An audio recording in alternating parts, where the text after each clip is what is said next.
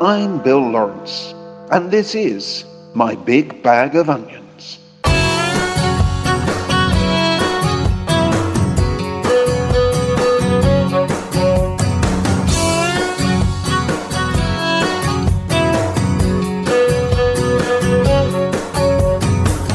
got from Maine to California. Broken hearts that pass alone. This night we'll share a lover. On that dog radio. I got so many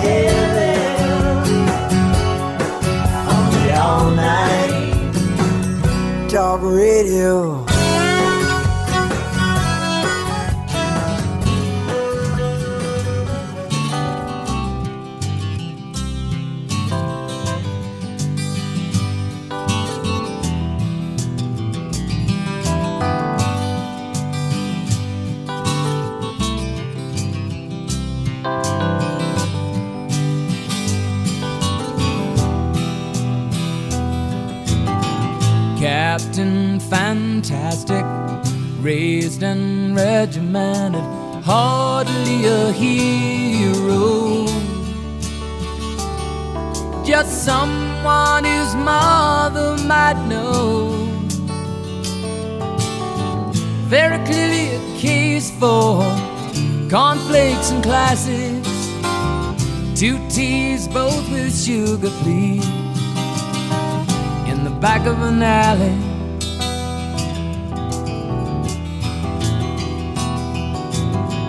While little dirt cowboys turn brown in their saddles, sweet chocolate biscuits and red rosy apples in summer. For it's and hey mom. Do the papers say anything good? All the chances in life for little dirt cowboys. Should I make my way out of my home in the woods?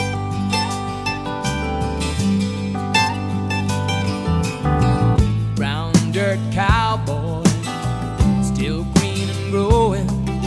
Slick captain.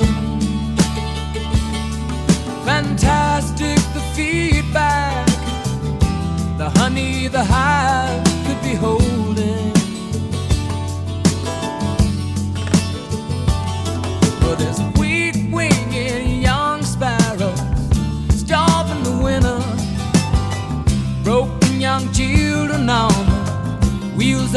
winners and the 68 Summer Festival wallflowers are thinning. The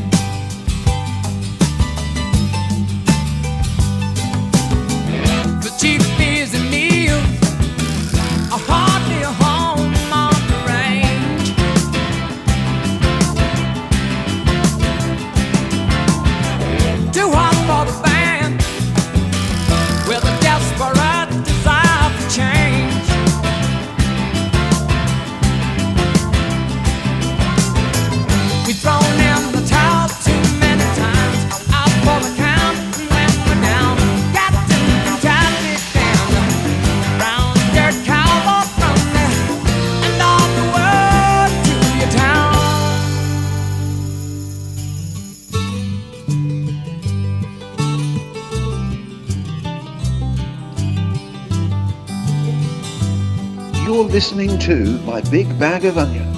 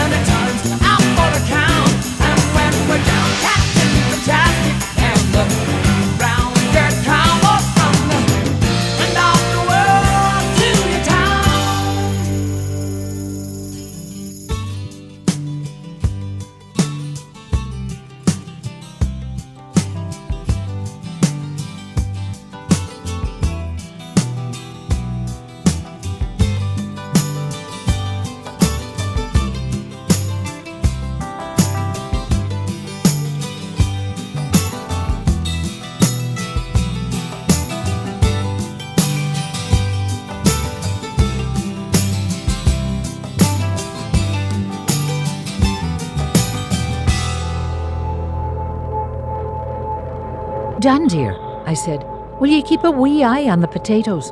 What am I supposed to do with them? My husband asked. Breathe deeply, Eileen. Just be patient and talk sweetly. I reminded myself. I was pleased I'd resisted the urge to ask him if he was stupid.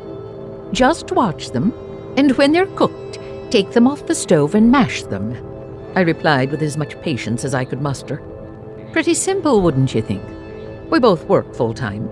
Over the years, we've tried to negotiate household tasks fairly. When one cooks, mostly me, the other cleans up. Don does most of the shopping, and I take care of tasks around the house. He's in charge of car maintenance and bills, and I organize the vacations. And so it goes. It works well for us. On this day of what's now known as the potato fiasco, I'd prepared the meal. The potatoes were almost ready when I remembered I needed to get to the bank before closing time. On my return to the neighborhood 30 minutes later, the smell of smoke tickled my sensitive nostrils as I turned onto our street. There's a house on fire, I thought. When I reached our driveway, my nose and my stomach rebelled. The windows and doors were wide open, and as I walked into the house, I shivered with cold. Bits of potatoes were splattered all over the stove, the countertops, and the floor. What on earth happened here? I screeched.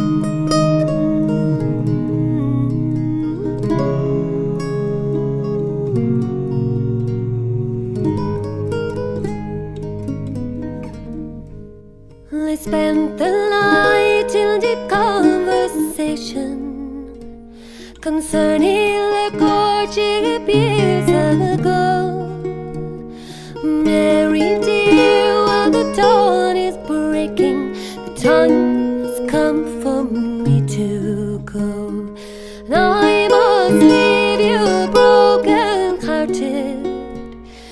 Down the tears they began to flow. They kissed, embraced, and sorrowfully parted. Just as the cocky began to crow, began to crow, began to crow. Just as the cocky began to grow. When will you return again? When the fishes they do fly, the seas they will run dry, and the rocks will melt unto the sun, the sun. The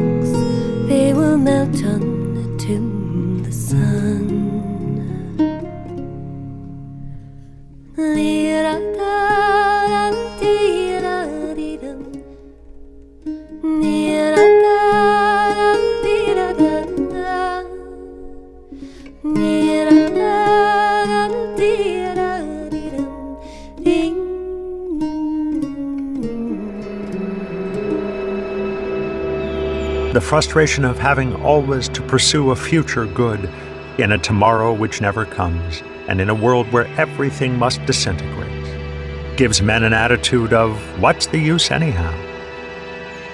Consequently, our age is one of frustration, anxiety, agitation, and addiction to dope.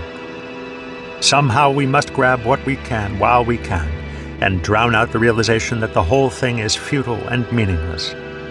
This dope we call our high standard of living, a violent and complex stimulation of the senses, which makes them progressively less sensitive and thus in need of yet more violent stimulation. We crave distraction, a panorama of sights, sounds, thrills, and titillations, into which as much as possible must be crowded in the shortest possible time. To keep up this standard, most of us are willing to put up with lives that consist largely in doing jobs that are a bore, earning the means to seek relief from the tedium by intervals of hectic and expensive pleasure. These intervals are supposed to be the real living, the real purpose served by the necessary evil of work.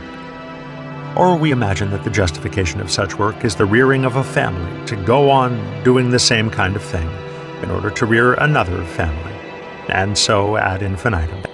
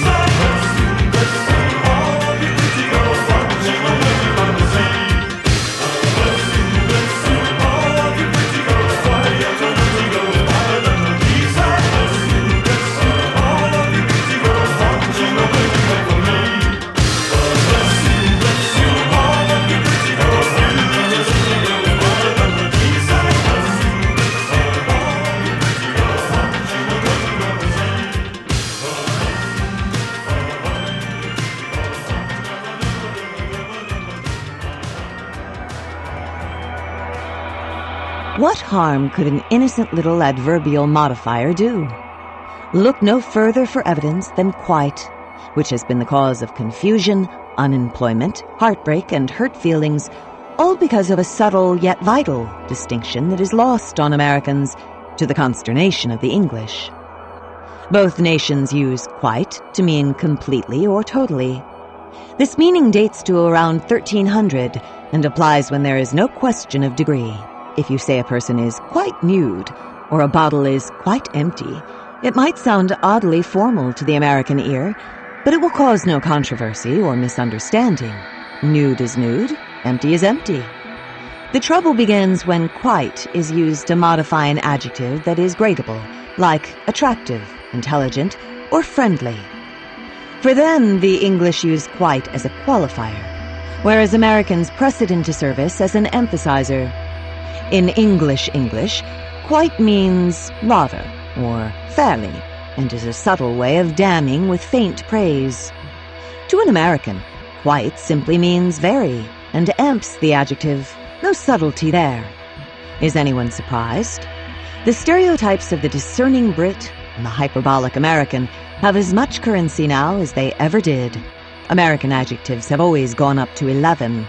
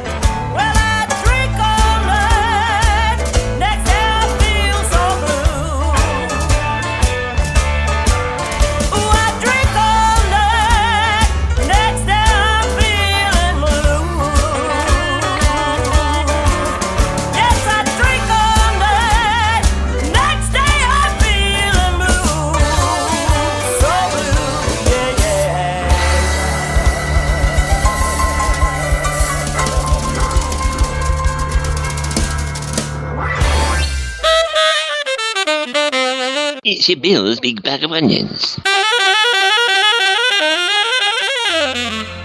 Looking over this list, Caroline quickly noted the few possible benefits of innovation that seemed irrelevant or unhelpful to her situation, or that she had already tried.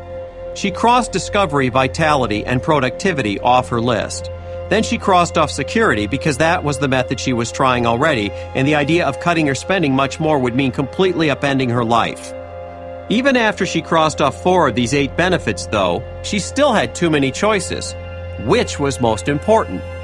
There are natural tensions among some of the innovation approaches. Caroline had already discovered one herself. She could spend more time making money to pay for her father's care, blue, or she could spend more time learning to care for her father and caring for him personally, yellow. But she couldn't be both at work more and at home more. Both of these results would be valuable to her, but they were competing with each other. More of one almost always means less of the other. That's why my colleagues and I called our original business model the Competing Values Framework. There are two questions that can help you spotlight the competing needs of opposite approaches and see the natural trade offs in order to make clear which is more important for you. The questions ask you to describe the kind of innovation you need. A. How fast do you need this innovation to work? B. How much innovation do you need? Big changes or small?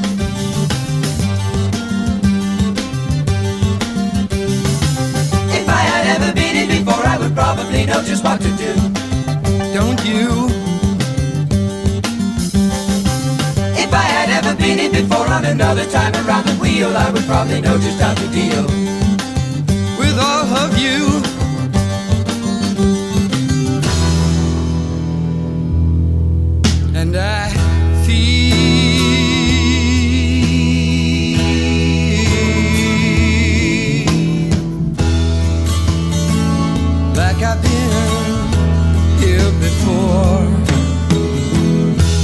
Feel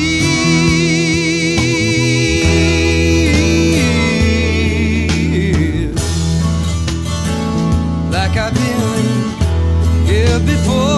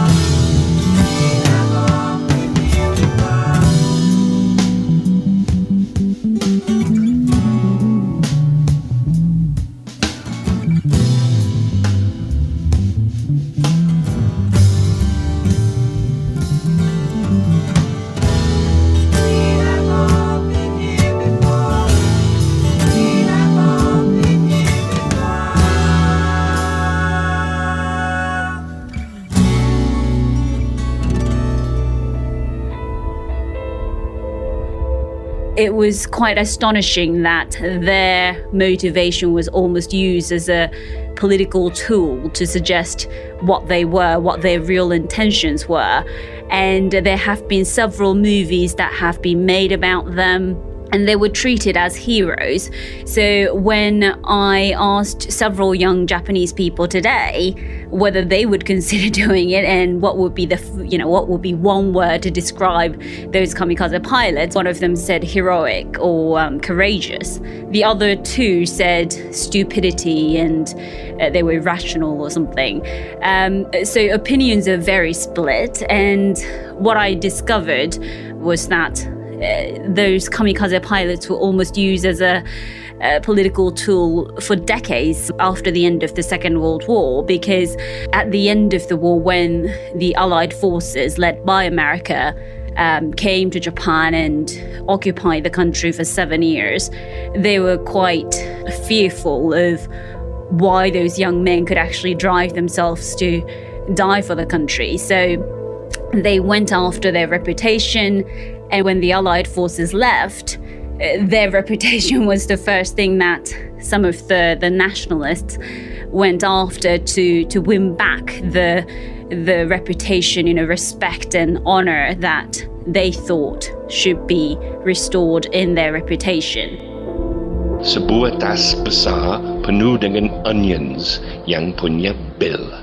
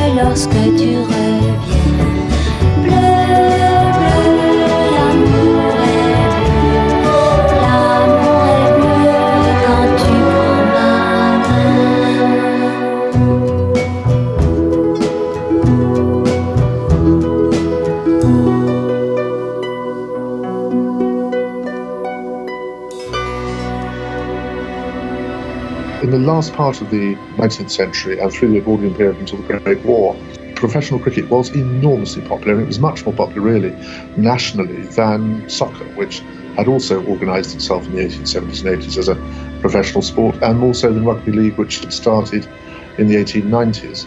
And although they had their followings, nothing quite captured the national imagination as opposed to the regional imagination, because soccer and rugby league were very much northern sports until the Great War, as cricket did.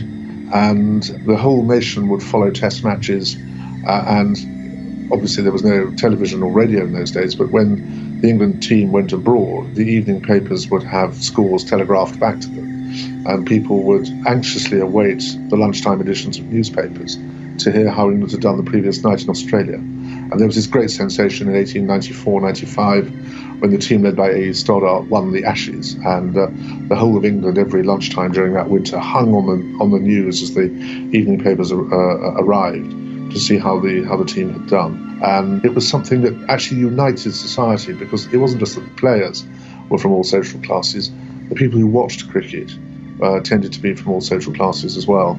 And in a way that people who watched football and rugby league tended to be working class people like the people who were playing it. So it embraced the nation in those 25 or so years before the Great War with its great celebrity players in a way that it probably never has done since.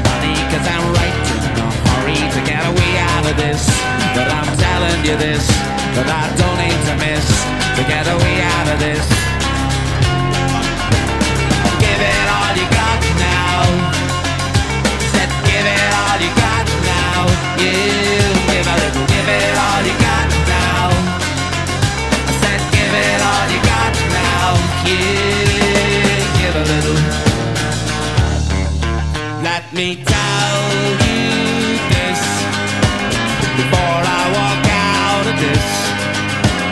Some say it's sunny, but I don't think that's funny. And I'm telling you this. So get away out of this. Cause I don't need to miss to get away out of this.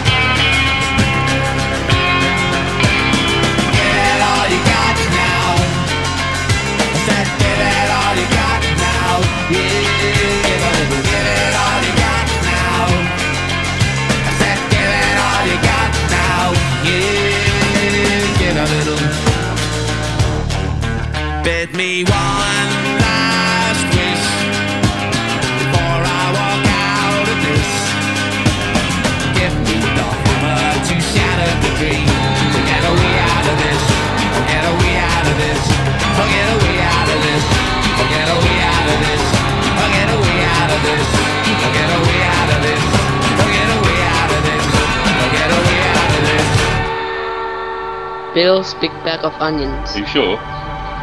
Yes. As the sun rose in the sky, I tried to read, but lost my place several times and kept reading the same sentence over and over. Instead of concentrating on the words, my head throbbed with thoughts of, How dare he? Just a few steps from the car, my husband stood, casting his fishing line toward the lake, perfectly at peace. A fine mist fell from the sky as birds, ducks, frogs, and crickets sang a marvelous melody, a perfect blending of their voices. Even the occasional splashing of the fish fit the harmony. Marvin looked the picture of serenity standing on the edge of the lake, fishing pole extended. While I sulked in the car, he had the audacity to enjoy himself, not noticing how miserable I was. This was early in our marriage, and becoming one was proving to be more of a fairy tale than a reality. We were at Split Rock in the Pocono Mountains, one of the most stunning and romantic locations I had ever seen. The setting made me envision every love story I'd ever read, and every romantic movie I'd ever seen came alive with my husband and me as the main characters. I envisioned us holding hands, taking long walks, cuddling, and just shutting out the world. I wanted to experience the passion and the closeness of a couple so deeply in love they could exchange skin and still not be close enough. Unfortunately, that was not the same idea my husband had in mind for the trip.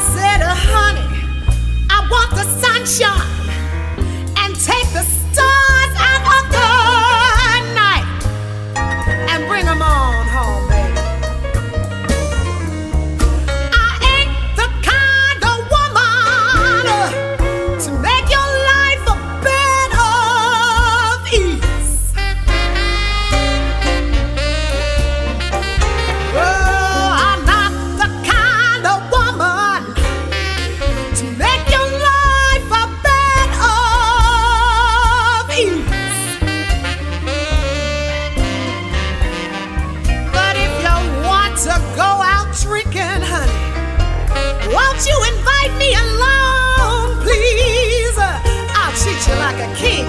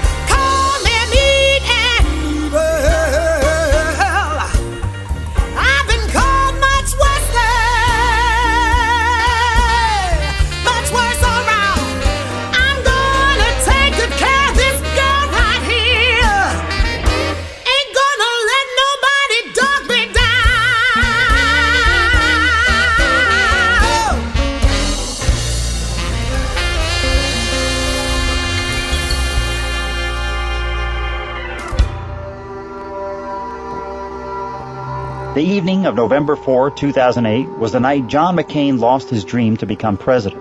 Yet speaking to an audience of faithful followers gathered outside an Arizona hotel, McCain spoke of his commitment to the nation and urged everyone to get behind the new president, Barack Obama, one whom McCain said he would be proud to serve. Some in the audience gently booed, but McCain would have none of it. He thanked his followers and reiterated the ideas upon which he had run his campaign. But he made clear his commitment to bipartisanship. Rather than give in to the emotion of the moment and the sentiment of the crowd, McCain demonstrated the true character that shaped his life. Don't depend on it. Counterintuition is not failsafe. Done incorrectly, you can seem manipulative, as if you were playing mind games. Therefore, doing things differently or unexpectedly must be in character with your leadership style. The reason Bryant and McCain could get away with their counterintuitive moves was because they had established a relationship with their followers. It was based on mutual trust. Each knew the other had the other's best interest at heart, even if it took years, as in the case of collegiate players, to discover. Manipulation is about short-term gain. It is typically rooted in self-interest rather than the interests of the whole. Effective leadership, by contrast, is about managing for the whole, doing what's best for the team. Sometimes individuals will suffer, yes, but by and large, leaders strive to do what is good and right for everyone.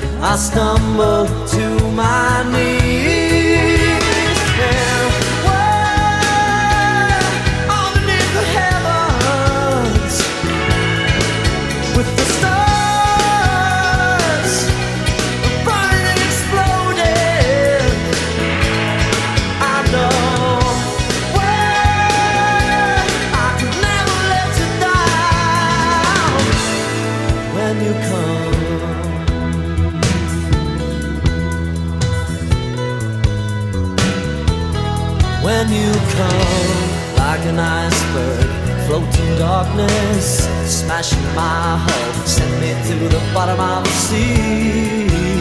I should know you better now. And when you come the majesty to entrap me like a cd the sooner the better now. And when you come to cover me with your kisses hard like armor.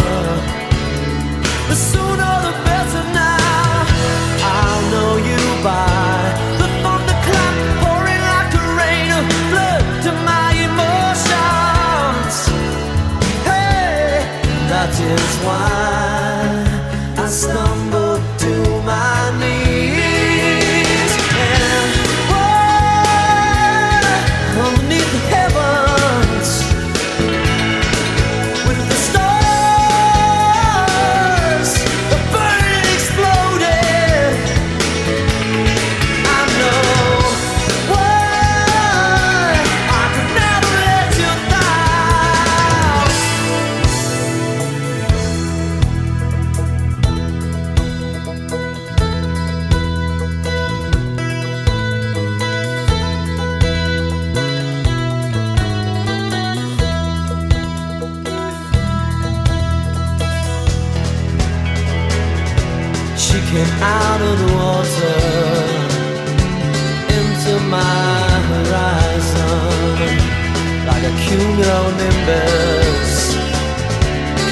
from a distance,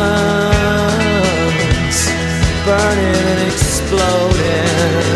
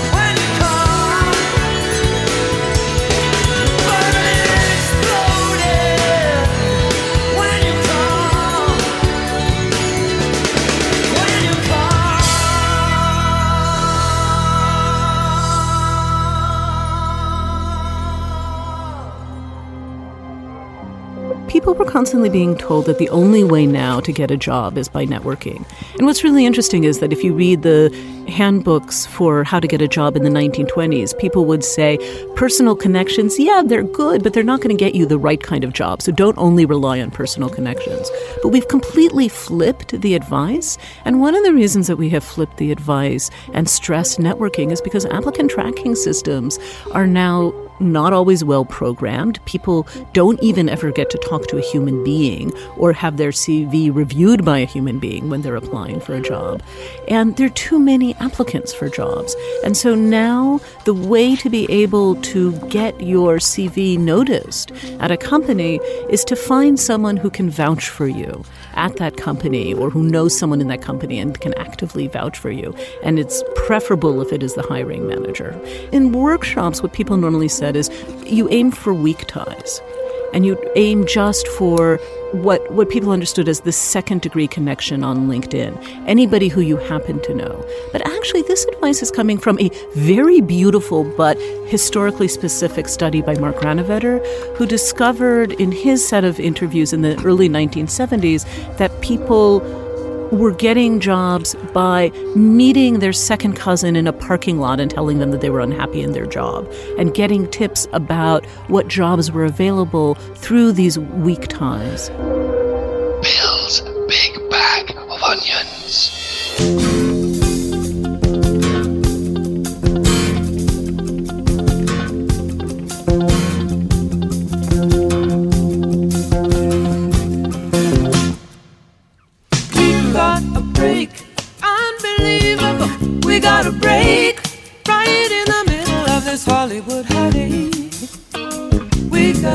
Solid love all around the town. Good hearts are going under.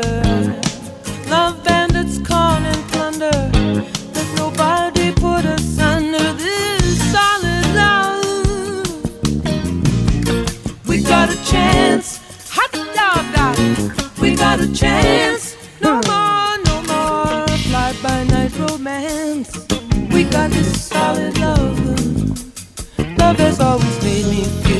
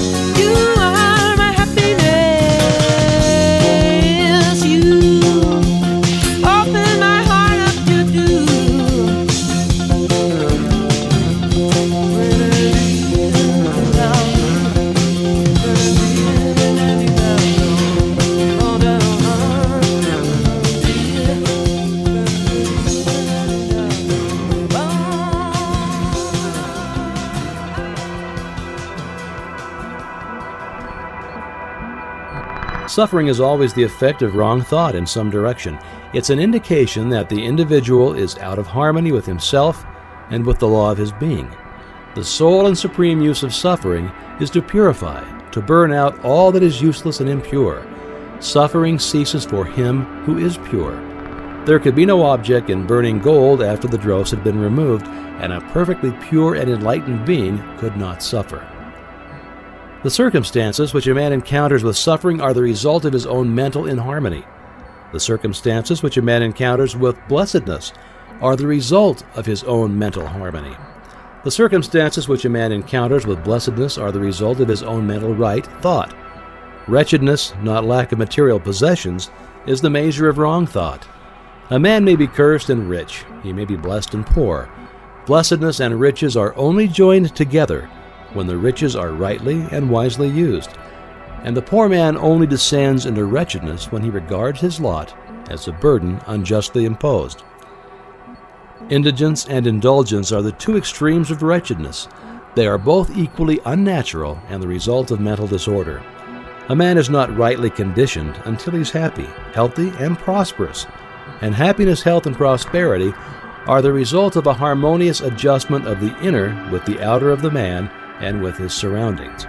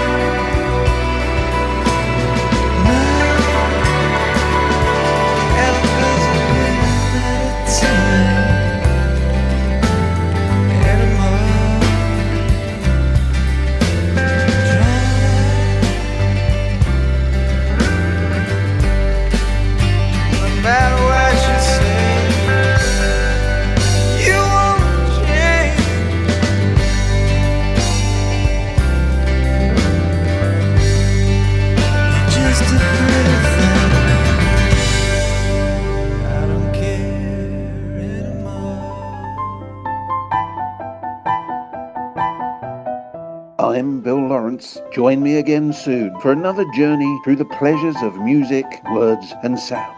Be seeing you. Bill's Big Bag of Onions has been produced and directed by Adrian Cohen and is a Guppy production for Colne Radio.